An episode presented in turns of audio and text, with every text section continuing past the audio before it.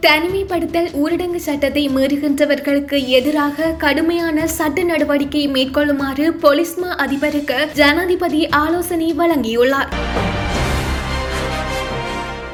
நேற்று இரவு தொடக்கம் முப்பதாம் திகதி அதிகாலை நான்கு மணி வரை ஊரடங்கு அமுல்படுத்தப்பட்டுள்ள நிலையில் ஜனாதிபதி இந்த உத்தரவை பிறப்பித்துள்ளார். இதற்கிடையில் தனிமைப்படுத்தல் ஊரடங்கு சட்டம் அமுல்படுத்தப்படுகின்ற போதிலும் தொழில் நடவடிக்கைகளுக்காக செல்பவர்கள் விசேட அனுமதி பத்திரத்தை பெற்றுக்கொள்ளுதல் அத்தியாவசியமானதில்லை என ராணுவ தளபதி ஜெனரல் சவேந்திர சில்வா தெரிவித்துள்ளார். எவ்வாறாயினும் பாதுகாப்பு நடவடிக்கைகளில் ஈடுபட்டுள்ள போலீசார் உள்ளிட்ட பாதுகாப்பு தரப்பினரிடம் ஆள் அடையாளத்தை உறுதிப்படுத்தும் வகையிலான ஆவணங்களை வைத்திருத்தல் வேண்டும் எனவும் அவர் கூறியமை இதன்போது குறிப்பிடத்தக்கது.